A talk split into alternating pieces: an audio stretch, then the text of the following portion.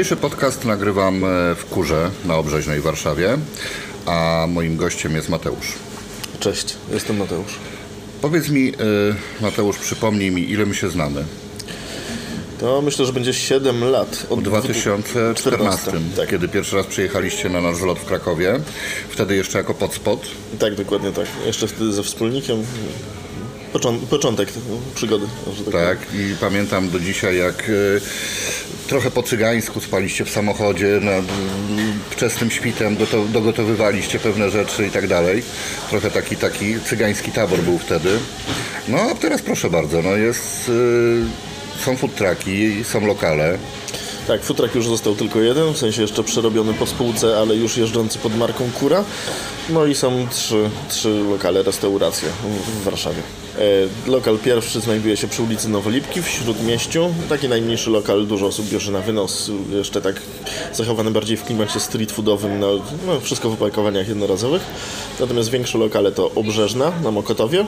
E, tutaj już mamy piwa kraftowe, jest sześć nalewaków z piwem, pełna lodówka no, z dużym wyborem piw e, i, i pełna koncesja.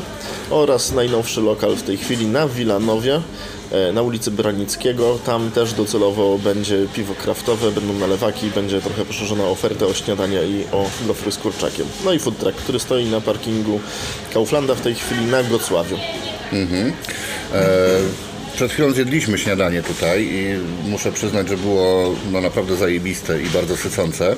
Także mam nadzieję, że ta oferta zostanie, zostanie tutaj na stałe, bo rozumiem, że w momencie, kiedy sprzedajecie na wynos i na dowozy, e, śniadania nie sprzedają się tak dobrze jak, jak stacjonarnie. No to jest jednak posiłek, na który przychodzi się z przyjaciółmi, posiedzieć chwilę, pogadać, wypić kawkę, coś zjeść i, i, i wrócić do pracy.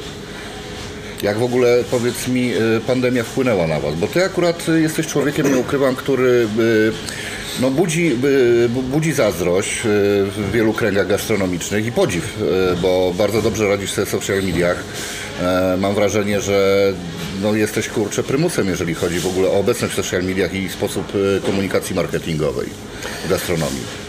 Znaczy, jeżeli chodzi o nasze podejście, to tak mm, nie zmieniło się jakoś mocno. Musieliśmy się ukierunkować jeszcze bardziej na dostawy, które i tak, i tak wcześniej rozwijaliśmy. E, natomiast y, mamy takie podejście, że nie akceptujemy spadków, w sensie ani, ani żadnych wymówek. jeżeli coś, coś idzie nie tak, albo, albo jeżeli są jakieś przeciwności, to musimy po prostu je pokonać i, i zrobić ofertę i zrobić to w taki sposób, żeby, e, żeby dalej się rozwijać i, i żeby nie hamować. Jeżeli chodzi o główne zmiany, które, które musieliśmy wprowadzić, to było rozwinięcie dostaw przede wszystkim. Znaczy na początku jak się rozpoczęła pandemia, to, to był strach tak naprawdę i taka niepewność, nie wiadomo w jakim kierunku to szło. Były pewne obawy, czy nie zamkną gastronomii w ogóle całkowicie, bez mhm. możliwości wysyłania dostaw, to, to wtedy byłoby bardzo ciężkie, szczególnie, że byliśmy tak naprawdę 3,5 miesiąca po otwarciu lokalu na, na Obrzeżnej, który i tak nas bardzo mocno wyczerpał finansowo. E, no, natomiast y, zaczęliśmy działać powiedzmy w trybie takim, tak jak działaliśmy, natomiast tylko w dostawie w bardzo okrojonym składzie. E, pracownicy dostali trochę mniej godzin, ograniczyliśmy kuchnię tak, żeby pracowała najpierw trzyosobowo, potem jak to się rozwijało, to czteroosobowo. E, I tak przeżyliśmy pierwszy miesiąc tak naprawdę do, do końca marca. E, ale okazało się, że nie jest aż tak źle. W sensie spadki, które były na początku, kiedy była panika, gdzie wszyscy biegali wykupywać papier toaletowy, to, to tak naprawdę nie były aż takie złe. Obroty powoli zaczynały się odbijać, natomiast odbijały się przy ogromnych prowizjach dla pośredników. Mhm. Ja się dość długo broniłem, żeby nie wprowadzać własnych dostaw i, i nie rozwijać jakoś własnego powiedzmy systemu dowozów, ale w momencie, kiedy zobaczyłem, e, jaki jest poziom prowizji, które płacimy właśnie dla pośredników typu Uber Eats, Volt czy pyszne czy, czy glowo, e, to zdecydowaliśmy, że jest już gra warta świeczki i, i będziemy promowali własną aplikację. Także teraz mhm. mamy aplikację Kura również, którą promowaliśmy bardzo mocno przez całe wakacje i, i, i kiedy byliśmy otwarci. Tam szeleści w tle, bo cały czas idą dostawy także. Tak, tutaj akurat dostawy do, do, do innych lokalizacji. Tutaj mamy powiedzmy takie bardziej centrum logistyczne w tej chwili na Mokotowie. Bo to jest e, największy lokal e, w tym momencie twój, tak? Czy... Tutaj jest największa sala. Natomiast na Branickiego lokal metrażowo jest jeszcze 10 metrów większy od tego. Także, mhm. także tutaj jest 140-metrowy lokal, tam będzie 150. No i fajnie. E, Mówiłem o tym Twoim zaangażowaniu w social mediach e, i przy okazji chciałem Cię podpytać, bo był taki moment, kiedy wiem, że wiele lokalizacji zgłaszało się do Ciebie z prośbą o pomoc i Ty im te social media tutaj e, pomagałeś ogarnąć. Dalej się tym zajmujesz, czy powoli się skupiasz bardziej jednak na swoich projektach? No, skupiamy się przede wszystkim na swoich projektach. E, Mieliśmy taki pomysł, żeby zrobić firmę marketingową. Ona, tak jak mój kanał na YouTubie, kiedyś miała się nazywać Głodny Marketing i się nazywała. Teraz zostało nam trzech czy czterech klientów dosłownie, e, bo jak przyszła pandemia i pierwsza fala, no to wszyscy ograniczyli koszty marketingowe praktycznie do zera. Każdy od razu zrezygnował, uregulowali tylko zaległe faktury i, i każdy zaczął ciąć koszty. Na, natomiast my w tym momencie zaczęliśmy jeszcze mocniej inwestować w marketing. No właśnie bo- miałem powiedzieć, że to chyba bez sensu, to był, to był chyba ostatni koszt, który powinno się było uciąć, bo żeby powalczyć jednak na tym, na tym y, rynku, który w tym momencie został tak naprawdę zamknięty e, o klienta, no to raczej uważam, że, że właśnie marketing to, to, to powinna być podstawa tego, tego działania. Jeżeli ktoś ma ofertę, która faktycznie miała prawo się sprzedać i była fajna i, i warto było ją promować, to tak, marketing powinien być ostatnim kosztem, który, który będzie ucięty.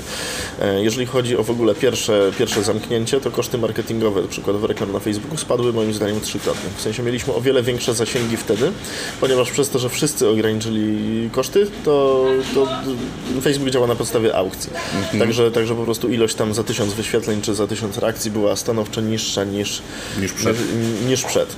Tak, jeżeli chodzi, jeżeli chodzi o powrót powiedzmy do, do koncepcji agencji marketingowej, to już raczej do tego nie, nie będziemy wracali.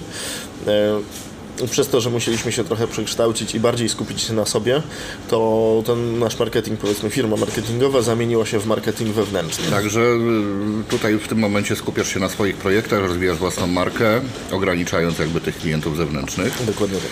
No to może wiesz, to, to skoro ty już jakby z tego wychodzisz, to gdybyś miał takie, nie wiem, trzy złote rady dla kogoś, kto, kto będzie chciał e, samemu właśnie, tak jak ty to robisz, e, promować swoją markę w internecie gastronomiczną, na co ma zwrócić uwagę przede wszystkim? Na od czego zacząć?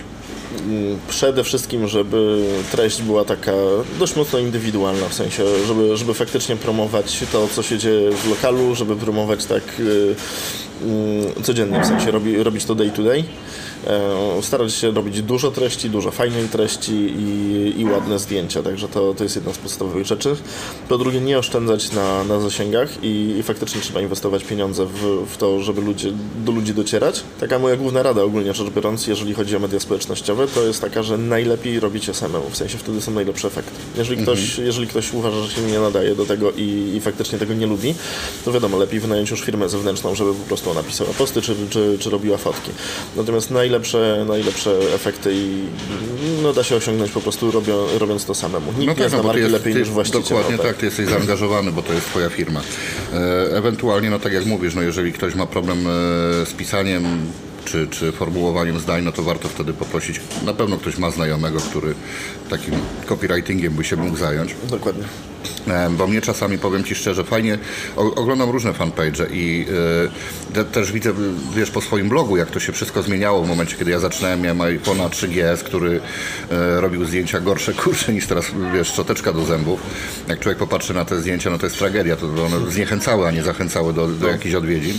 Natomiast w momencie, kiedy mamy dostęp do takiego sprzętu już naprawdę super w niewielkich pieniądzach, jak widzę czasami e, na fanpage'ach zdjęcia burgera, który nie wiem, chyba miał wyglądać zachęcająco, bo miał wyglądać na dużego i on jest zrobiony tak tragicznie, że tam Generalnie ja, ja wiem, jak ten burger wygląda w rzeczywistości, a na zdjęciu wiesz, że jest na przykład uchwycony pod takim kątem, że y, kotlet wydaje się dwa razy mniejszy od bułki.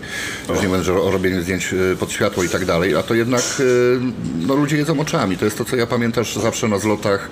Od samego początku cisnąłem, czyli żeby robić relacje na żywo, wrzucać zdjęcia, żeby namawiałem food trucki, żebyście wy, wy mieli fajne zdjęcia wywieszone na, na trakach, bo jednak ludzie czasami nie chce im się czytać nawet nazw, albo, albo wstydzą się zapytać, jeżeli nazwa jest obcojęzyczna, żeby nie wyjść na, e, nie wiem, na osobę, na osobę głupią, że się nie zna, e, to po prostu e, po zdjęciach łatwiej im jest dokonać zamówienia, tak? Więc, więc tutaj to jest szalenie istotne moim zdaniem. Dokładnie tak. My wychodzimy z założenia, że wszystko, co podajemy na talerzu, to ma wyglądać w taki sposób, że pierwszy zje, pierwsze to jedzenie zje aparat fotograficzny w, set, w telefonie. I, I ludzie faktycznie wyciągają bardzo często od razu telefon i wrzucają, wrzucają jakieś relacje na Instagrama, czy, czy po prostu robią fotki, żeby podzielić się ze znajomymi. No tak, i to jeżeli wiesz, bierzesz na miejscu, czy bierzesz e, w lokalu, albo od, od razu po spakowaniu jeszcze jesteś e, w stanie jakby zadbać o to, żeby to jedzenie faktycznie wyglądało tak, jak powinno. No gorzej jest e, chyba w dostawach jednak, bo jeżeli jest długi to, czas dostawy, to wiadomo, że i panierka trochę złapie wilgoci, bułka trochę oklapnie i to już nie, e, jeżeli kurier będzie jechał, nie wiem, po wybojach, to też ta, to się trochę, trochę ro- rozsypie. Natomiast e, no, miałem okazję zjeść to śniadanie tutaj i ono faktycznie zostało podane dokładnie tak, jak, jak wyglądało na fotografii, także tutaj nie ma żadnej ściemy. E, Co mi się bardzo podobało. W dostawie bardzo podobnie jeżdżą, w sensie mamy naprawdę duże opakowania, e, takie z, z jakiejś tektury ekologicznej czy, czy z podobnego materiału, takie trochę wyglądające jak dawne lunchboxy, także śniadanie się mieści, żeby je wywieźć w takiej formie, sałatka tylko jedzie osobno, żeby nie zalała niczego. E, No natomiast to nie jest to samo, w sensie jak ludzie przychodzą, żeby zjeść hash browny, czy żeby zjeść gofra, czy w ogóle jajka, znaczy śniadanie oparte na jajkach sadzonych, to, to raczej się to je na miejscu po prostu. No tak, no bo zanim się żółtko zetnie. No poza tym, tak jak mówię, no śniadanie to jest taki posiłek, który jednak je się ze, ze znajomymi, mało kto chodzi sam na śniadanie. To umawiasz się w parę osób, siadasz w lokalu, masz czas chwilę pogadać, wypić kawę, zjeść te jajka i wtedy jest fajnie. Także no, ja też bardzo, bardzo czekam, żeby wreszcie te lokale zostały otworzone i mam nadzieję, że już na wiosnę będziemy mogli, chociaż w tym reżimie sanitarnym, jednak wrócić na chwilę chociaż do, do, do lokali. No, dobrze by było. Czego My sobie sobie, co sobie Państwo życzymy Tak, my sobie nie robimy nadziei jakichś zbyt dużych, także tak. No ja mam nadzieję, że już w tym momencie, wiesz, jednak mimo wszystko ludzie są tak zmęczeni, a rządzący wysyłają tak sprzeczne sygnały, że no co by, co by nie ustanawiali w tej, w tej chwili mam wrażenie, że to po prostu już nie będzie bo, bo wiesz, jeżeli się y, mówi jedno, a robi drugie i samemu się nie przestrzega zaleceń, no to niestety, ale, ale nie ma prawa potem ktoś wymagać od ludzi, żeby oni się dostosowywali, także. No, dokładnie. Nie, w ogóle otwarcie gastronomii to jest ciężki temat, nawet pod kątem kadrowym, bo w momencie, kiedy ogłoszą, że otwierają restaurację, to, to na rynku pracy zrobi się tak, że wszyscy, którzy pozwalniali wszystkich pracowników dotychczas, oni zaczną wszystkich rekrutować. Także tak dużo się ogłoszenia pracy zrobi, natomiast często to będą ogłoszenia kiepskie, e, na które nie warto wysłać CV do jakichś no, bardzo różnych pracodawców, że tak powiem. Także my też tutaj dość bacznie monitorujemy, kiedy gastronomia zos- zostanie otwarta, ponieważ chcemy zarekrutować ludzi wcześniej, o tak.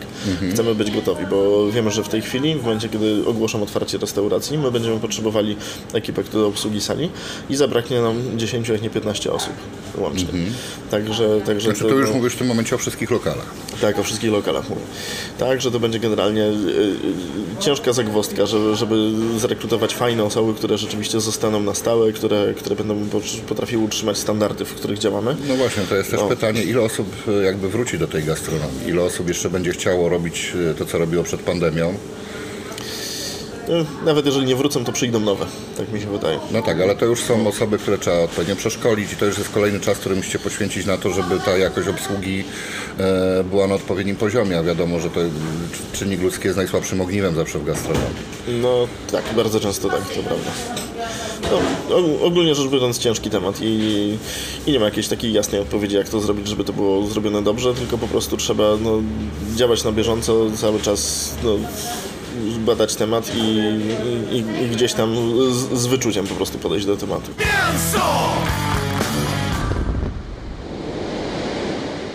Powiedz mi, bo zaczynałeś od podspota, to były wszelkiego rodzaju antopfy, zupy, dania, dania jednogarnkowe i to było super. E, a potem wymyśliłeś, że będziesz robił kurczaki. Tak było. A dlaczego? Y, Znaczy skąd w ogóle kurczaki, bo, a, a nie burgery, albo Tex-Mex, albo nie wiem, dania chińskie. Pomysł z kurczakami to tak naprawdę był zaciągnięty od znajomego, który kiedyś badał rynek po prostu i, i gdzieś w pewnym momencie wyczytał dobrze statystyki, ile kurczaka zjada się w Stanach, ile kurczaka zjada się w Polsce, po czym się okazało, że w Polsce tak naprawdę mało kto potrafi to, to zrobić dobrze i, i poza jedną franczyzą, którą każdy zna, to, to tak naprawdę kurczak jest dość, dość nieobecny. E, Natomiast on nie był w stanie zrealizować, ani nie byliśmy w stanie zrealizować wspólnie pomysłu pomysł z kurczakami, także, także zdecydowaliśmy się po prostu, że, że otworzymy food trucka, który będzie sprzedawał skrzydełka z kurczaka no, i polędwiczki. Natomiast jeżeli chodzi o ten pomysł, to no, działaliśmy przede wszystkim na food truckach i, i zloty food trucków trochę wyglądają w taki sposób, że jak człowiek tam idzie, to od razu to, to jest cheat day dla tej osoby tak naprawdę. Niezależnie od tego, czy się ma tam dania glutenowe, bezglutenowe, wegańskie, niewegańskie, czy zdrowe, czy sałatki, to tak naprawdę ludzie tam idą bardziej z nastawieniem na frytki, na zapiekanki, właśnie na burgera, na coś takiego mocniej street foodowego niż, niż na danie powiedzmy takie, które jedliby na co dzień. No, także, także oferta skrzydełkowa jest w dużej mierze odpowiedzią na, na wymagania właśnie i na zapotrzebowania z lotów food trucków.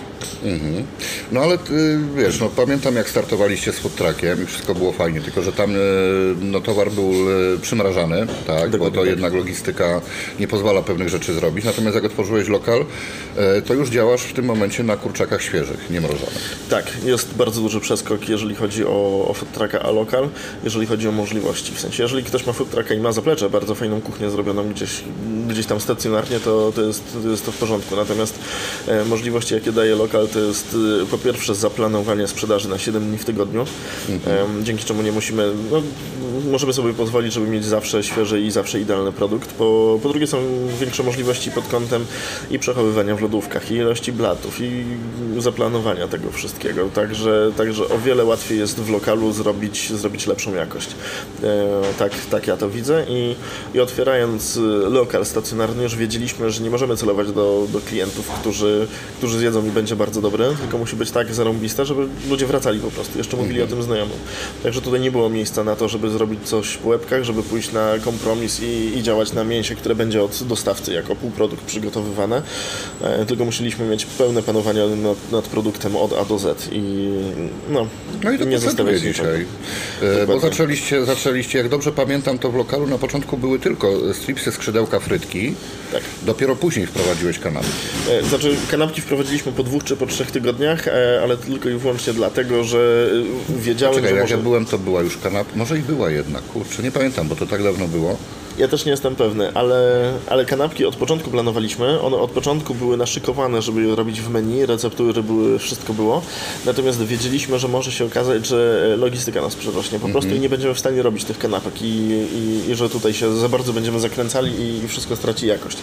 Także, także dlatego odrobinę później dopiero zaczęliśmy wprowadzać kanapki, tak no, wiedząc, że jesteśmy gotowi że możemy je faktycznie przyrządzać, nie tracąc szybkości wydawki na, na zestawach standardowych. W ten sposób. No i w ten sposób się dosyć mocno to menu rozwinęło.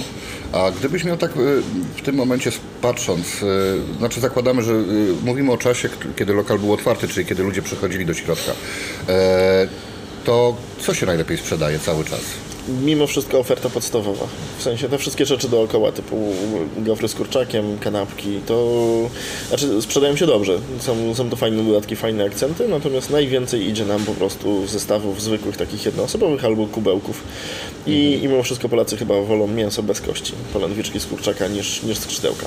Sprzedaż polędwiczek mamy trochę, trochę wyższą niż, niż skrzydełek, ale, ale gdzieś to jest w miarę porównywalne, o tak bym powiedział. No może to też jest patrzenie, wiesz, bardziej jakby na to, a tu jest pierś z kurczaka, ona jest w zakupie droższa niż skrzydełko, to weźmy już, jak mamy zapłacić, to weźmy, to weźmy jednak tą polędwiczkę. Może trochę nie? tak, ale mimo wszystko wydaje mi się bardziej, że to jest kwestia wygody. Wygody. I, I nie wszyscy są nauczeni ładnie obgryzać mięso od kości, także, także tutaj też to, to może mieć znaczenie. Ale bardzo są popularne zestawy te mieszane, gdzie mamy mięso i jedno i drugie i, i wtedy ludzie, którzy mają ochotę się tam nie wiem, zapchać powiedzmy piersią z kurczaka, którą będą po prostu gr- gryźli nie zastanawiając się nad, nad niczym, to, to ją dostaną w tym zestawie, a, a skrzydełka, które są trochę bardziej soczyste, to, to, to też są. Także, także. No i wiesz, bardzo tak jak, jak obserwuję to, co robisz, widzę, że co jakiś czas wypuszczasz taką ofertę y, weekendową, czyli, czyli dosyć mocno limitowaną. To jest też fajne, bo y, no, można spróbować czegoś, y, co, czego na co dzień nie ma. Y, w ten sposób też się tutaj dzisiaj, myślę, że możemy to powiedzieć, bo to, bo to, to i tak podcast się ukaże raczej już po, po całej akcji, że wspólnie tutaj przygotujemy kanapkę właśnie taką limitowaną.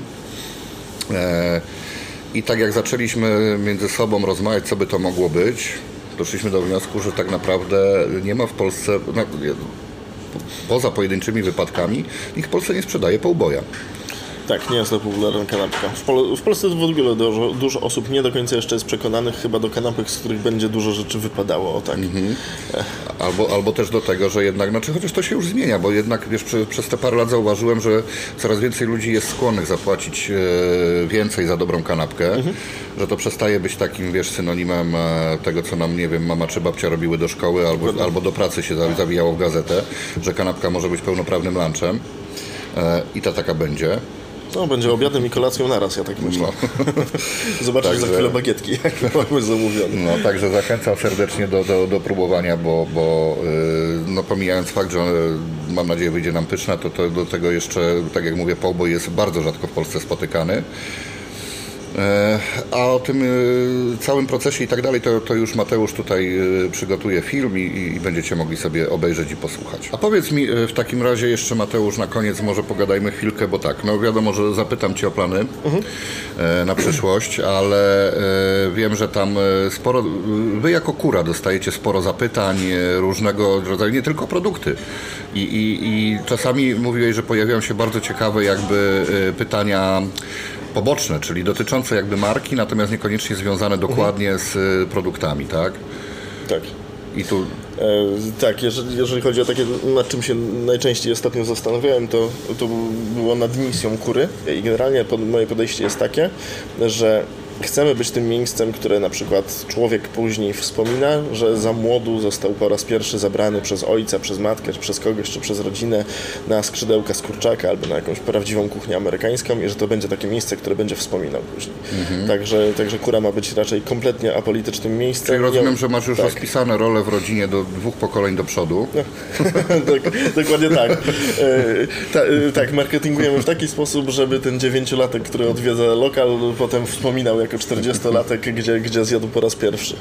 Nie, natomiast ja pamiętam jak ojciec pierwszy raz zebrał mnie chyba na pizzę, to jeszcze była jakaś Domino's Pizza, gdzieś tam jedna, jedna z pierwszych w Warszawie i, i po prostu pamiętam to miejsce. Znaczy w sensie nie polecam tej pizzy za, za bardzo, bo nie jest, nie trzyma jakości, natomiast to, to, to zdarzenie się pamięta, że tak No tak, powiem. no, my bardzo często mitologizujemy smaki dzieciństwa i potem gdzieś tam po 30 latach e, wracamy do jakiegoś miasta. O kurczę, tutaj były, by- były, nie wiem, e, pączki, które jadłem, czy frytki, które jadłem.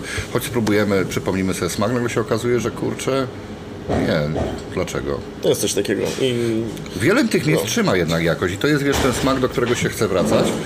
Ale, ale jednak e, nie, zawsze. Natomiast no, to, to, o czym ty mówisz, czyli to jest takie klasycznie amerykańskie podejście, na zasadzie, że w pewnym momencie do szyldu e, kura do, dojdzie, nie wiem, e, e, do Mateusz. Sons albo Mateusz Daughters, e, bo, bo, bo raczej nie wspólnicy, rozumiem już, tylko raczej, raczej raczej to będzie, będziesz kierował chyba w kierunku takiej rodzinnej firmy. tak, raczej robimy rodzinną firmę. No, Czyli co, twoje dziecko już wie o tym, że ma zaplanowaną przyszłość? Póki co wie, jak robi pies i jak robi kot, i jakie odgłosy wydaje mysz, także, także bardziej póki co w tym kierunku, ale tak. Nie, tutaj te ostatnie sprawy polityczne po prostu sprawiły, że człowiek nawet chciał się zastanowić nad tym, co robi i jak i, i, i, i o co tak naprawdę chodzi. Bo gdzieś tam pada, padały zdania, że firmy powinny się opowiadać za czymś, a ja uważam, Ja że nie, nie. nie jestem być- przekonany. Ja uważam, że, że jedzenie powinno być jakby apolityczne i, i nie, Dokładnie. no, ono ma nam dawać przyjemność, a nie angażować w politykę. No. Dokładnie, Każdy ma swoje poglądy i niech je ma, natomiast y, jedzenie zostawmy. dokładnie tak. Każdy Przykład się- restauracji sejmowej, gdzie różne opcje polityczne, tak, które się ścierają w telewizji, nagle siadają przy jednym stoliku i nie przeszkadza im to napić się wspólnie wódki czy zjeść schabowego. Dokładnie. E, No dobra, no to już e, ustaliliśmy, że wymyśliłeś kurę znoszącą złote jaja. I jak to widzisz w przyszłości? Jak, e, powiedziałeś, że chcesz to rozwijać, natomiast czy, czy oprócz tego, że nie wiem, otwarcie nowych lokali, to planujesz e, poszerzenie menu, czy, czy, czy pójść, wymyślenie nowej marki, wymyślenie czegoś, wymyślenie czegoś, czegoś e, dodatkowego? Jeżeli chodzi o samo rozszerzenie menu, to gdzieś tam czasem chodzi mi po głowie, żeby otworzyć lokal, który będzie jeszcze większy i trochę odejdzie od kurczaka, w sensie będzie Coś dodatkowego? coś dodatkowego. Znaczy, no już w tej, chwili masz, rozwinięte, w tej tak. chwili masz już przecież ofertę wegańską też, tak? Tak, mamy ofertę wegańską, mamy krewetki, mamy trochę więcej jakichś opcji warzywnych. E, natomiast zastanawiam się, czy nie pójść jeszcze trochę bardziej ten, o ten jeden kroczek w kierunku takiej opcji mocniej restauracyjnej, trochę dalej e, oddalonej od samego street foodu. Natomiast jeżeli chodzi o poboczne marki, to w tej chwili nie. W tej chwili skupiamy się przede wszystkim na kurze i Na na promowaniu kury. Miejsce jeszcze jest na rozwój i I, I tak naprawdę myślę, że będziemy otwierali powoli, powoli kolejne lokalizacje w Warszawie, ale bardzo powoli. W sensie Mhm. wychodzimy z założenia, że chcemy to zrobić dobrze, nie chcemy utracić jakości, mm, nie chcemy nagle, żeby kula śniegu no, gdzieś tam nam wykoleiła się po drodze, tylko... No, znamy przypadki które, sie- sieci, które zaczynały super, natomiast w tym momencie ta jakość po prostu zjechała tragicznie w dół. I, y, czyli Tak. znakiem tego na razie nie planujesz y, franczyzy. Nie, znaczy zakładając kury już od razu myślałem o franczyzie, franczyzie i, i, i nawet w tej chwili mamy tak pewnie w 80% gotowy podręcznik operacyjny do samej franczyzy. E, Dużo różnych filmów instruktażowych i, i tak naprawdę nie potrzebowalibyśmy dużo czasu, żeby, żeby ruszyć promowanie franczyzy i zapytań też nie brakowało. Natomiast w tej chwili jest mi bliższy model agencyjny. E, Wiem ile, ile tak naprawdę czasu i ile, ile pilnowania jest potrzebne przy lokalizacjach, żeby to wszystko działało. W sensie produkt na, na pierwszy rzut oka jest prosty. Generalnie nie jest ciężko usmażyć kurczaka. Każde stanowisko mógłbym w trzech zdaniach opisać i, i byśmy wiedzieli co robić tak naprawdę na kuchni, jakbyśmy tam weszli. Natomiast żeby, żeby to wdrożyć w życie, to już jest kompletna inna bajka. Natomiast w modelu agencyjnym y, jest ta pewność, że agent, tudzież ten właściciel, zarządca lokalizacji, to jest po pierwsze osoba, która gdzieś tam zna naszą kultu- kulturę organizacji, ma, ma idzie z tymi wartościami, co, co my, jest na pewno to osoba pracowita i, i bardziej chodzi o dawanie szansy osobom wewnątrz, żeby poprowadziły własne lokale, e, niż znalezienie po prostu finansowania, które, które nie dopilnuje tak naprawdę Czyli tego, coś, co coś, coś w stylu tego, co swego czasu Ray Kroc w, w McDonald's wprowadził, czyli otwieranie kolejnych McDonaldów y, odparł bardziej na, na ludziach, y, z którymi pracował, z którymi działał, do których Dokładnie. miał zaufanie. Tak, tak. Ja z tego samego założenia wychodzę, bo no, jest dużo osób, które korzysta z franczyz, natomiast często są to osoby, które po prostu potrzebują godowego modelu, który będzie na tyle prosty, żeby dało się go odtwarzać. E, A tobie zależy no. jednak, żeby trochę serca włożyć w ten produkt. Dokładnie. My, my nie szukamy raczej kapitalisty, tak zwanego, który, który wyłoży pieniądze na kolejny lokal, co, co bardziej osoby, która rzeczywiście będzie wkładała serce i tak i pilnowała tego, co robimy i, i będzie to tworzyła razem z nami. No to jeszcze ostatnie pytanie na sam koniec. Zaczynałeś od food trucków. y, Food trucka jeszcze masz, ale stoi stacjonarnie, czyli Tak. rozumiem, że na razie nie mamy co liczyć na to, żebyś się pojawił gdzieś na zlotach. No, w tej chwili będzie ciężko. Ja już nie wiem, czy ten food truck by pojechał za daleko, ale znaczy pewnie by pojechał, jakby go trochę No, rozruszać, ale Pamiętam jak z Rzeszowa wracaliście i się lało wody przez, przez okno na przednią szybę. Także no, tak było. Nie, to dużo różnych ciekawych wspomnień mam, jeżeli chodzi o food trucki, natomiast na tym etapie bardzo, bardzo cieszę się, że już mamy to za sobą. E, aczkolwiek ostatnio dwa razy koszmar wrócił. Szykowałem się wieczorem 22 chyba 30 na tenisa, już gdzieś tam zmieniałem owijkę na rakiecie. Po czym nagle dostaję zdjęcia w grupie food truckowej, jakieś dziwne, ciemne. Okazało się, że zaczęła odpadać klapa. Nity zaczęły puszczać, klapa ważąca 150 kg zaczęła się odrywać od samochodu, nie dało się zamknąć klapy. Pojechałem tam do 3.30, walczyliśmy z mechanikiem, kończąc przy minus 12 stopniach zamykanie klapy, co się nie udało. Dzień później na szczęście znajomi nas poratowali, także, także udało się jakieś rozwiązanie tymczasowe wprowadzić. Natomiast to był taki szybki powrót do tego, jak wyglądała nasza historia na food truckach i ile rzeczy no właśnie, się bo wielu, wielu, wiele Tak. osób chciałoby otworzyć food trucka, natomiast nie zdaje sobie po prostu kompletnie sprawy z tego, ile trzeba wsadzić pracy yy, w taki samochód, bo no oprócz tego, że trzeba gdzieś tam dojechać, to trzeba ten samochód cały czas serwisować. Dokładnie. Yy, No. No to cóż, no, no trochę szkoda, że się gdzieś tam na szlaku nie zobaczymy, na razie przynajmniej, ale Jak będziecie gdzieś w okolicy robili zloty, to chętnie, ale to już tak bardziej rodzinnie samochodem osobowym, żeby dojechać, niż, niż, żeby, niż żeby jako wystawca się ustawiać. No dobra, e, bardzo Ci dziękuję za rozmowę i wszystkich Was tutaj e, też zapraszam do śledzenia social mediów Kury, bo, bo zrobione są perfekcyjne. A oprócz tego do odwiedzin, e, mimo wszystko do zamawiania w lokalu i mam nadzieję niedługo odwiedzin już normalnie w lokalu, żeby można było usiąść i spróbować tego, co Mateusz i ekipa tutaj e, robią. A robią to po prostu bardzo dobrze. Dziękuję. Dziękuję również. Mięso!